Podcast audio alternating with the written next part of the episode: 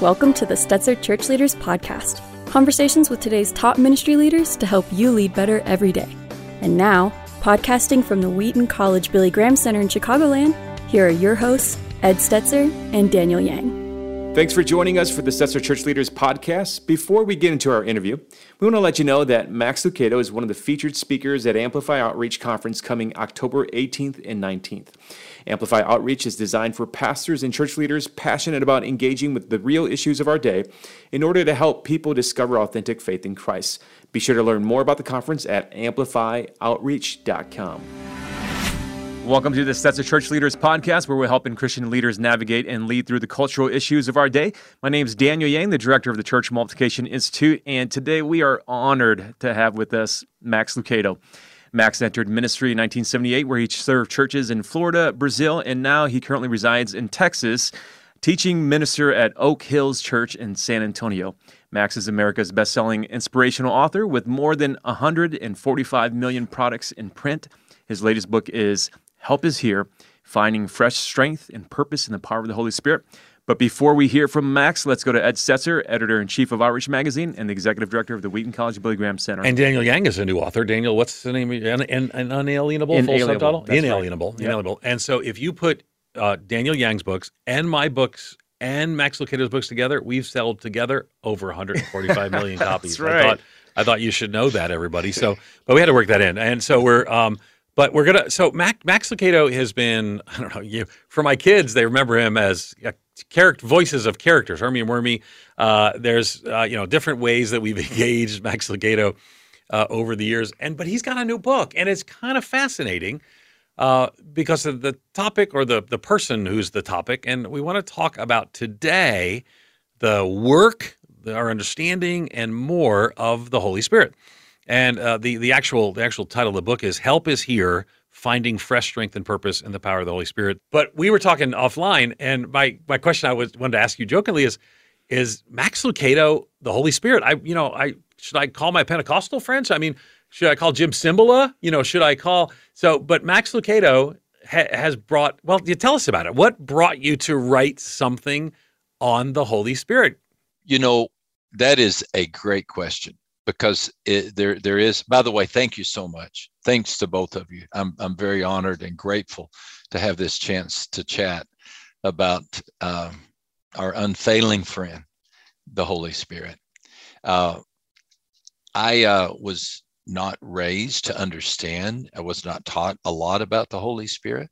I don't fault the uh, little church where I was raised, the small West Texas congregation. I owned a Bible. I could have read about the Holy Spirit, but had you asked me, uh, I could have explained God the Father and God the Son, but asked me to explain the Holy Spirit, I would have given you a blank stare. In, in the book, I do tell about, and I think you'll appreciate this story, uh, when I was in high school. You know, I was a, I was a, I was a mess in high school and at college. I was the guy you did not want your daughter to date. I was drunk uh, every, at least three nights, Thursday, Friday, and Saturday, or Friday, Saturday, Sunday, all the way. I was a barroom brawler. I was just a mess. And uh, and I knew I was a mess. I knew my, I, I knew that my train was going over the track. And when I was in high school, my senior year of high school, uh, A, an evangelist came to our West Texas town from this far off country called California. And it was a, it was the, I have such a vivid memory of a uh, school bus that had been painted, covered with flowers. Turns out this guy was part of the Jesus movement. Uh, I didn't know what the Jesus movement was, but he would preach in our school parking lot. Uh, and we would, you know, we listened, and he invited, we, we were invited to go to home Bible study groups. I can't remember if that's what he called them, but I went. And for the very first time in my whole life, I was taught about the Holy Spirit. And I remember having such an interest, such a fascination. Uh, I was invited even to receive the gift of praying in tongues. I said, yeah, I'll do anything, but nothing happened. And um, I, I abandoned that pursuit uh, because I, I seriously, I was such a mess. That that spiritual fascination lasted about two days, mm. and then I was back in my old my old ways. When I did finally come back to Christ in my early twenties, I did decide to go into ministry. I did end up as a missionary in South America, and I did end up back in San Antonio in my nineteen uh, when I in my early thirties in nineteen eighty-eight, and that's when the wheels came off again. I was that pastor who wanted to do everything just right and solve every problem, answer every question, and uh, developed insomnia, stressed out. My wife was depressed, clinically depressed. I was a mess. I couldn't sleep at night. And that's when I began to understand John fourteen of the Holy Spirit as a friend and a comforter. So there was, that's really the the the the waypoint or the mile marker for me as a young pastor in my early thirties, beginning to sense the comforting strength as I was downstairs praying in my pajamas, exhausted and worn out, ready to resign, totally frustrated, and begin to sense, I'll just say, a supernatural strength mm. uh, that that that lifted me up. And it wasn't a dramatic thing. He, the Holy Spirit came to me as a friend, more with a whisper than a shout. And I began to sense strength in my day-to-day life. And again, it was when I was later studying in John fourteen, and I saw Jesus calling our comforter, our paraclete, our advocate, that I said, that's that's who's been helping me. Mm. And so it, it, it has been this beautiful relationship uh, in the years that have passed. Yeah, I want to I want to talk through what that looks like more. Um, I, I am intrigued. You know, when you come from a tradition, yeah. I came to Christ in the charismatic movement of the Episcopal Church. So the that tradition was early on in in, in my space, and uh, and um, but when you come from a tradition, and, and that might not emphasize that, which you kind of shared some. Um, even like when you wrote about grace, I kind of thought of it similarly. Yeah. There, there was like yeah. when Max Lucado wants to talk about grace. I wanted to. It was very impactful. That book was very impactful. Uh, well, more than one you've written in the space on Donna and me both. And then, so I, I love the idea of what Max Lucado is learning and seeing of where the Holy Spirit fits into our our ministry and mission. You know, our and our our focus is church leaders, and we're going to get to that in a moment. But let's talk some about what the unique role of the Holy Spirit and what's the empowerment of the Holy Spirit that Max Lucado wants to point us to? Because those are key themes in the book. For uh, for me, my more recent fascination with the Holy Spirit, or uh, pursuit of an understanding of the Holy Spirit, comes out of a desperation. Uh, as I look around in in society, and I, after, you know, like you said, I've been in ministry since nineteen seventy-nine. And um, I, I've I found myself in the last five or six years really weary with the way churches were struggling to connect with society. And in our lifetime, we've tried everything from, you know, seeker-sensitive, seeker-driven.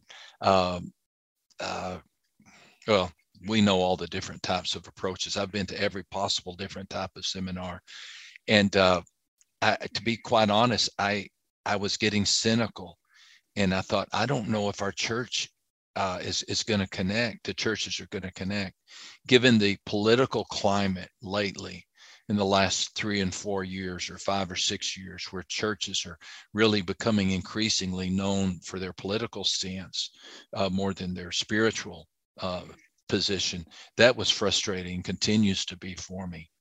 So those things working together, Ed and Daniel, are what caused me to say, mm. why, what do we need? What do we need to revisit? Where do we need to go back as a movement, as a people? Well, the answer to that, for anybody who's read the teachings of Christ, is, you know, before he sends the disciples back to the upper room and says, go and wait on the Holy Spirit. He would not let them leave until they had received the Holy Spirit. It's such an extraordinary fact. They spent three years with Jesus. If if anybody ever heard Jesus snore, it was those guys. They had heard everything from, and then they spent forty days with the resurrected Lord, but they still were not ready. He sends them back to Jerusalem and says, wait until the Holy Spirit has come upon you. Well, that's what activated my return to a serious discussion about the Holy Spirit, is that I I I don't want another program or church or idea mm. or trend, but I am hungry. I am I am hungry for just a raindrop of the Holy Spirit to fall upon the church. And I truly believe with all that is within me, and I'll go to my grave believing that the Holy Spirit, our blessed, unfailing friend, can do more in a moment than the best preachers and pastors can do, you know, in a lifetime. And we just need a great awakening. We we need that supernatural visitation of the Holy Spirit to come upon us. We cannot coerce it. We cannot force it, but we can request it. And maybe it begins with uh, a great conversation about the wonderful willingness of our unfailing friend to bless the church, the Holy Spirit.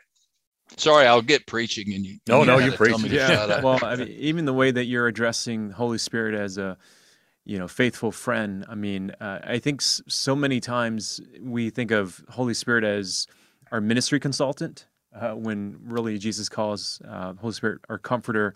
I'd like to uh, press into that a little bit more, the, the friendship of the Holy Spirit. Like, what does that mean? What does that look like? I mean, how do you cultivate that? I mean, what's that been like for you? Yeah. I've been accused of oversimplifying things a lot, so forgive me if this sounds oversimplified, but I, I find great comfort in the story of Jesus in the upper room on the first Easter Sunday, after the disciples had locked the door for fear of the Jews, you know, for fear that they would be crucified too. And, uh, and that great Easter declaration that, uh, you know, no, no locked door can hold back the resurrected Christ. And he appears in the upper room. And the first words he says are, "Peace be unto you. Peace be unto you." And then Thomas has his hesitation. And then Jesus says, "Receive the Holy Spirit." And he breathed upon them. He breathed upon them. And so I take from that, that at any point in my life, I can simply inhale what Christ has exhaled, that I can receive the Holy Spirit. Um, I do believe that when I gave my heart to Christ as a young man, I received the Holy Spirit. I just didn't know how to follow him and how to respond to him.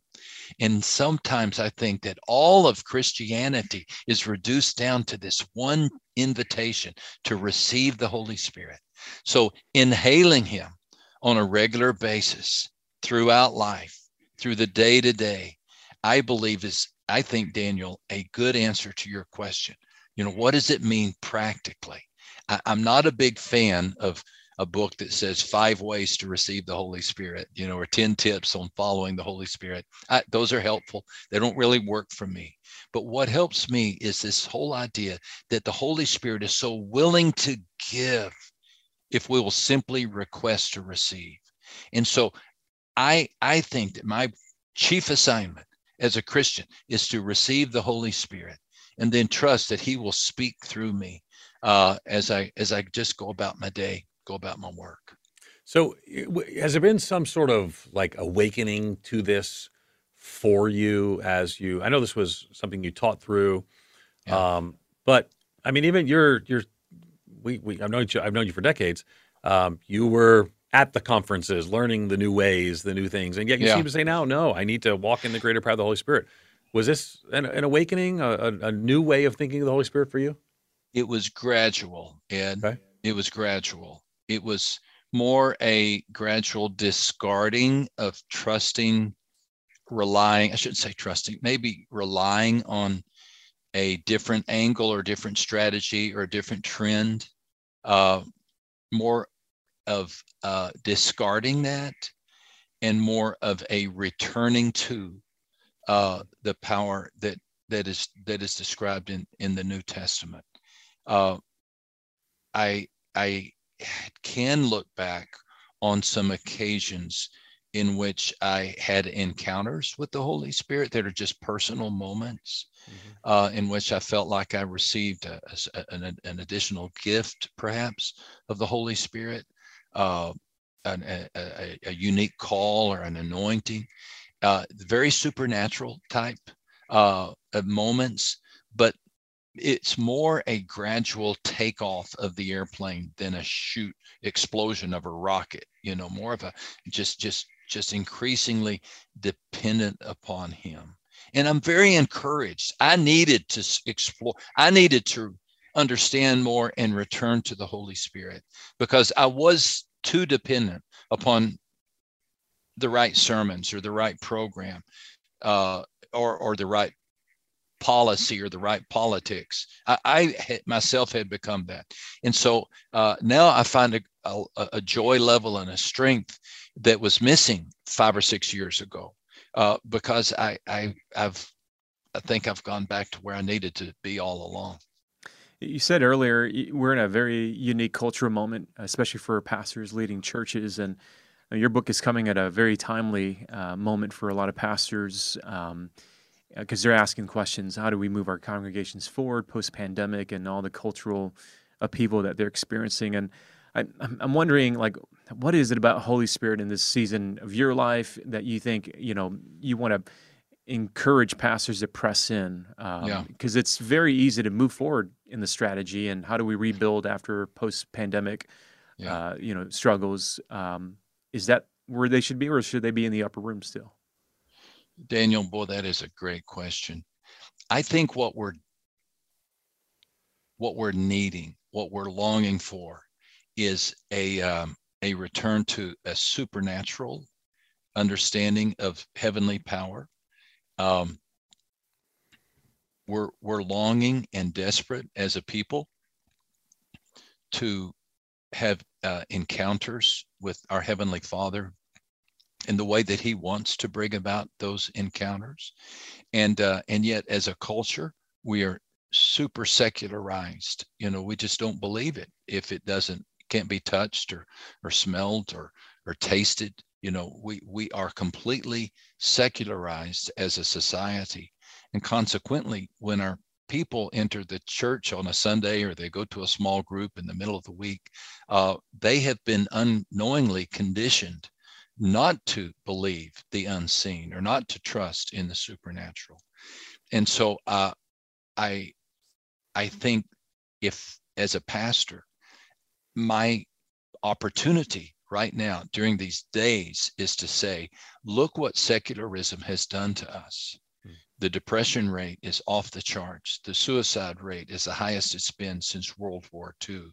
Uh, one psychologist said that our children or our young people are going off to college wrapped tighter than Egyptian mummies, that they have the same uh, psychiatric struggles as psychiatric patients of the nineteen fifties. It, it, the stress, the anxiety is just, it's just rocking our boat. And as pastors, this is our opportunity to say, rather than uh, turn to the latest, uh, you know, bestseller, Uh, or self-help book. What if we all on our knees turn to God and say, God, we can't fix this. We just can't. But we we have seen what you can do. We saw it. We heard what you said when you stood up and said, if any man come unto me and drink, out of his heart or out of him shall flow rivers of living water. This was in reference to the Holy Spirit. So that's what we desire, Lord. So this is, Daniel, I think our opportunity as a church to take people in a sense of honest desperation, mm-hmm. a- away from all the brouhaha of politics and opinions, and say, could we not spend a good season on our knees asking God to do what we saw Him do in the Great Awakenings, what we saw Him do in the Welsh Revival, what we believe He's so willing to do if we would only humble ourselves and pray. And in the Jesus People movement, since you mentioned that as well. Jesus, I love, amen. I love amen. that. I love that. And, and God bless um, that pastor who stood on the top of this bus. I know. Oh, gosh, that's so so great. great. We did a whole research project and an oral history. If people want to go to Jesus People Movement dot com, we did an oral history of some of those leaders and uh, partnership with the Wheaton College Billy Graham Center and Biola University. So I, yeah. I, I resonated with that. Um, you know, you mentioned de- coming in desperation. I guess one of the things I like to ask is a little bit about what pastors and church leaders should have for their expectation as they walk in the fullness of the Holy Spirit. Uh, and I want to give a little context to that. So um, if you, I remember reading, it was a book published in nineteen eighty-five. Uh, I read I read it later, but it was at Indiana University Press, a scholarly look at Oral Roberts' life. I have a little shelf mm. on of Oral Roberts' history. And this was a scholarly look um, and it was called Oral Roberts in American Life. People can find it. And I just fascinated reading these things and these, you're like, huh, this, this, this. And so, but so much that was not my experience. Right. Even as I had come to faith in Christ, as in a charismatic experience uh, at a charismatic church. Um, so, you know, I, part of I think where pastors and church leaders struggle is, what should my expectation be? Oral Roberts said he had visions of towers and statues and things that were like, they had, they had dimensions and, and clear directions. And, and I have just found that the Lord hasn't led me that way. And so my question for you, Max Lucado, is, and this is a deeply personal question, what is your expectation for the kind of engagement that you have with the Holy Spirit today? Because maybe that can encourage pastors and church leaders. So we have, I'm not saying your experience is going to be everyone's experience. So we have to know what what what can we expect? What does it look like to have that vibrant, filled with the Holy Spirit relationship with him? Hmm. I think we try, to answer your question, we try to avoid the extremes. You know, to one extreme is the person who uses their experience with the Holy Spirit as a platform for personal promotion. Uh, there are people who have, uh, they, they come across almost like they're buddy-buddy with the Holy Spirit. They have a backstage pass to the Holy Spirit, and their ministry consists of elevating themselves over we commoners who have not had that experience. That's a turnoff. Show-offs or turn-offs. That's just a rule of thumb. And then on the other extreme, there is the uh, kind of the self-appointed Holy Spirit sheriff, that, that person who says, if I haven't experienced what you've experienced, then what you've experienced is probably not biblical. And uh, I come out of that background. I, mm-hmm. I come out of that history that was very uh, cautious, hesitant, uh, resistant, uh, and so that that that is a real part of the world, so part of the church. Somewhere in between, however, is that God-fearing, uh, Scripture-trusting, uh, uh, law, uh, heaven-hungry saint who wants to uh, receive everything that God wants to give, a- acknowledging the authority of Scripture uh, and acknowledging the immensity of the Holy Spirit. That the Holy Spirit can work in ways that, that we've never seen. And, and I think creating that sense of we're, we're, with, with humble reverence, with authority of Scripture, we're going to lead our church into this adventure of uh, crying out, longing for uh, the Holy Spirit uh, to come and lead us. Uh, I, I, when you were talking, I, a great illustration of that very type thing hap- came to my mind, Ed. Uh, of course, you remember Promise Keepers and yeah. and, and Bill McCartney. Uh, and and I don't know I, I, all the different backgrounds of the leaders of Promise Keepers, but it was certainly of a more charismatic bent than I was accustomed to. And I, I spoke at several uh, Promise Keeper events, and one of the first ones, maybe the first one or the second one, uh, there was a major issue that surfaced. I think a speaker couldn't make his flight, and there was a big gap uh, in the teaching, and they had to solve a problem. And so they gathered the speakers backstage, and we sat in a circle. And I remember Coach McCartney said, okay, we're going to pray, and we're going to, if God tells anybody in this circle what to do, that's what we're going to do. Mm-hmm. I was unaccustomed to that. I was unaccustomed to that, right? Man, I was accustomed to, hey, let's get our best brains together and right, talk right. this through. Right. But you know what? For crying out loud, I couldn't disagree with it. I couldn't say, we can't do that. And, and goodness sakes, if the Lord didn't speak through somebody, and somebody said, well, you know, something, here's a solution. And the coach said, okay, that's our direction. The Lord has led us. Mm-hmm. And, you know, to be quite honest, I read the book of Acts, that might be mm-hmm. a little more being led by the Spirit than my typical approach. So through our lives, through our ministry, I believe the Lord brings us uh, in contact with others who have had yeah. uh, experiences in learning to follow the Holy Spirit that we could all, from which we could all benefit. Okay. So Um, the book, just to remind everyone, is Help Is Here, Finding Fresh Strength and Purpose in the Power of the Holy Spirit. And so I want to press a little more because you gave the example of Bill McCartney and how he did that, and I think that's great. But I would like to hear how personally uh, Max Lucado is um, engaging in uh, that's you you know what what does it look like? How how does the Holy Spirit guide you? How does the Holy Spirit uh, comfort you? How do you find fresh strength and purpose from the Holy Spirit? Again, that's the subtitle of the book. Again, it's Help Is Here, Finding Fresh Strength and Purpose in the Power of the Holy Spirit. Specifically, help set, I, I, again, as you said, everyone's experience may be different, um, but your experience may help us have expectations of what someone who's really leaned in on the Holy Spirit in a book, what that might look like. So talk to us about that a little bit. I am more confident than I've ever been in my life that the Holy Spirit will guide me. And he tends to guide me through my thoughts. Okay. I shouldn't be surprised by that. He created me. He he owns me. He indwells me. And so um, I am more convinced than ever that if I say, Heavenly Father, should I say yes to this or no? Uh, and then I sit quietly for a few moments. I will have an answer surface in my mind. Hmm. And I follow that. I follow it. Uh, I've, I've come, I've come to trust that. Uh, I believe also more than ever that the Holy Spirit takes all of my prayers and turns them into intercessions worthy of the audience of the triune God. Um, I believe it is so encouraging that the Apostle Paul said, we do not know how to pray as we ought. Thank you, Paul, because if you don't know how to pray as you mm. ought, I don't know how to pray. And if yeah. the power of prayer resides upon the one who prays, then I'm really sunk because I don't even know what to say.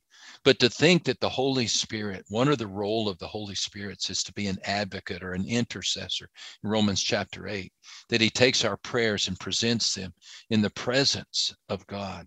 That really has, uh, Daniel and Ed, empowered my prayers. Sometimes my mind wanders when I pray. Sometimes I feel like I, I can't quite collect my thoughts when I pray.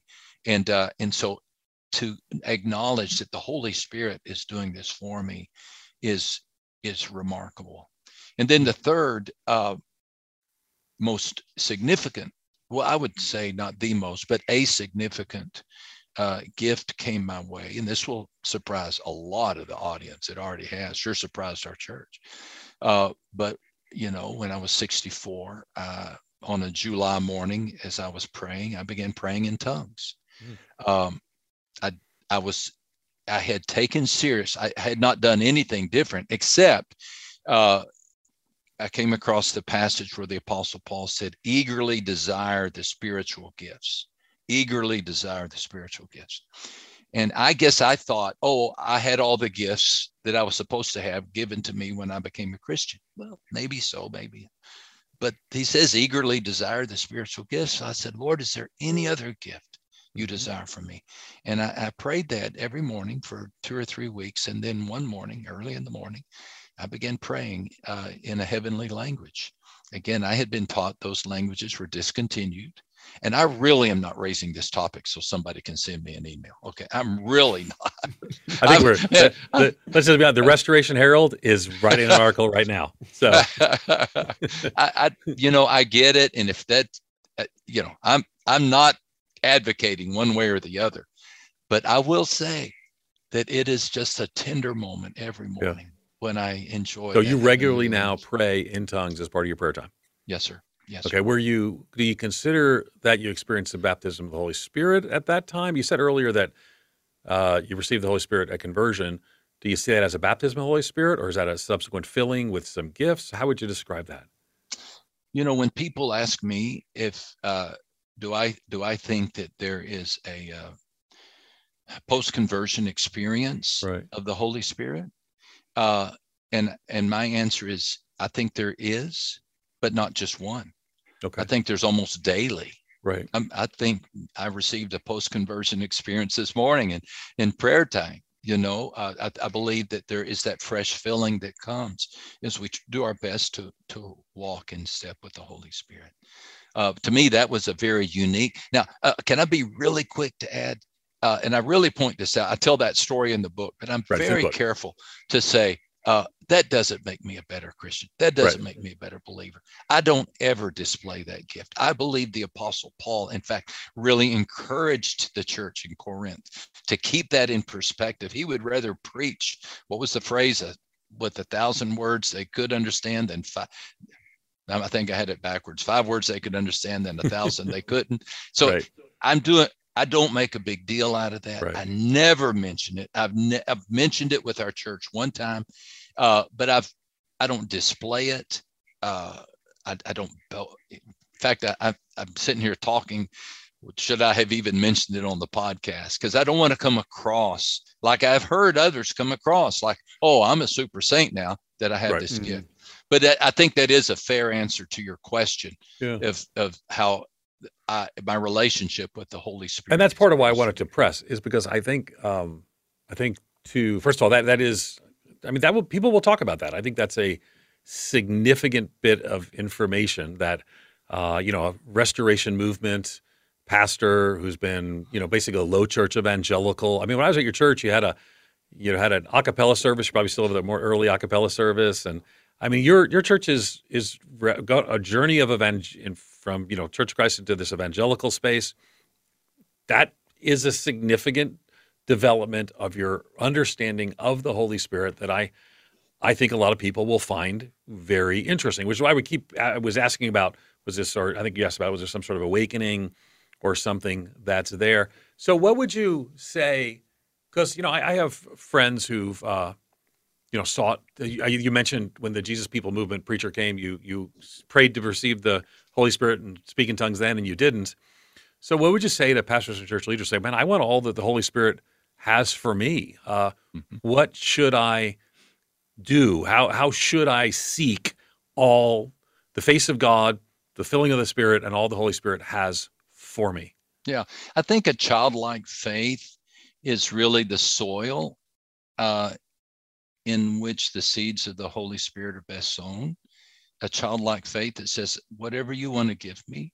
I know my wife has requested uh, uh, several, she has requested the same and has received different gifts uh, th- than I have. She has a really powerful sense of discernment. She picks up on, uh, I think, the presence of a, a demonic force uh, that that I don't even notice. And and so she's very quick to gifts of uh, discernment. Point things out. Gift of discernment. Uh huh. Some of the uh, gifts like that. So I, I I do I do believe that uh, it was not a happy day when uh, uh, the evangelical movement began to squabble about the gifts of the Holy Spirit. Mm-hmm. I, I think I think in order for us to see revival, there needs to be a reunion, a, a coming together, an acknowledgement that none of us, I mean, for, for anybody to say they understand all the work of the wonderful Holy Spirit is to say that somebody can take the Pacific Ocean and put it in a thimble. That ain't going to happen. Yeah. You've had your experience. I have mine. Let's acknowledge that our Holy Spirit is, is active and, and working. And as pastors, I believe we can continue to say, Lord, do I am I receiving everything you want to give me? I'm open. I'm thrilled with what you've given me. If I receive nothing else, wonderful. But if you have another uh, strength, a gift of hospitality or a gift of teaching, if you're going to strengthen this or that, please, I'm just available. So I think that's the attitude that we have to take. Hmm. It, even in your story, I, and I hear this uh, with other pastors and Christians who are later in life and maturing, and but they get to this point of desperation, and it becomes about a reinvestigation of who am I, Lord, and and um, and you brought up this word earlier, anxiety, um, and I think a big part of uh, maybe what I'm hearing you saying is that there's there are things that Holy Spirit can tell you about yourself that nobody else can, and um, I'm thinking about pastors and leaders right now where the internal critic is very strong. The external critics are very strong, and that's forming their primary imagination about who they are um, and how, how how might they listen in to the Holy Spirit about truth about who they are and and their identity in Christ. Remember Paul's promise or announcement that the love of God has been poured into our hearts through the Holy Spirit. Uh, I believe the Holy Spirit comes carrying the love of God into our hearts, uh, and that he wants to deposit that love deeper and deeper into our hearts. One of, one of his assignments is to, to be the seal of the saint, you know, to secure us uh, for salvation.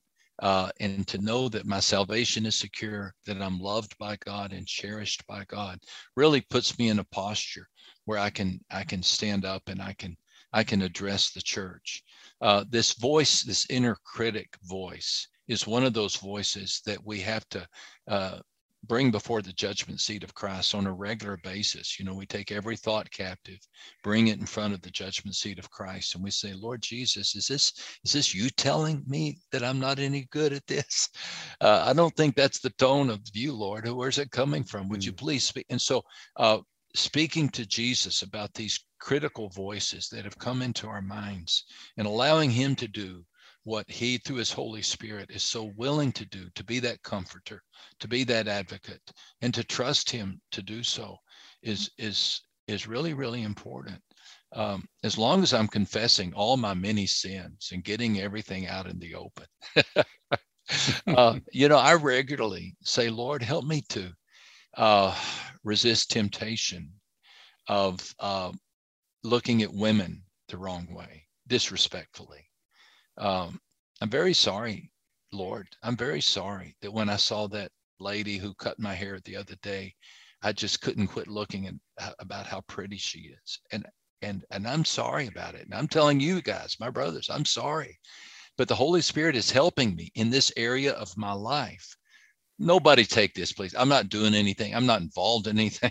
I'm just talking about how, how, how I ha- I have learned to go quickly to the Holy Spirit and say, I'm so sorry uh, about my attitude or, or, or, or the thoughts that I had.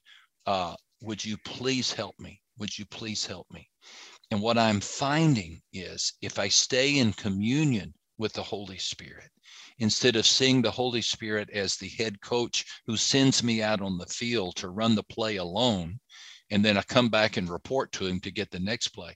But if mm-hmm. I can see him as Jesus wants me to see him, as my comforter, my advocate, the paraclete, the one who's right beside me, then I'm in complete, even as we're having this interview, I want to I want to say, Holy Spirit, am I saying what you need me to say? Mm-hmm. Am I following in step with you? And I'm finding renewed strength, renewed discipline uh, for some of these uh, temptations that have dogged me all of my life. Uh, and I'm and I'm thankful for that. Yeah, and and I'm thankful for our conversation today. It's been it's been transparent and helpful. Um, and I don't, you know, I want to recognize too that we you, you rely a lot. And again, the book is called "Help Is Here." A lot of it has to be the Holy Spirit as helper, and then finding fresh strength. A lot of it deals with strength, uh, purpose, and more. Um, and and some deals with spiritual gifts. We mentioned speaking in tongues, um, but you also talk some about the how do we you know gifts of the Holy Spirit. You talked about your wife and having gifts of discernment. Um, how do we, as pastors and church leaders, you know, our audience, how do we help people access and walk in uh, the power and the gifts of the Holy Spirit? I think, first of all, we remind our church that our faith is inherently supernatural.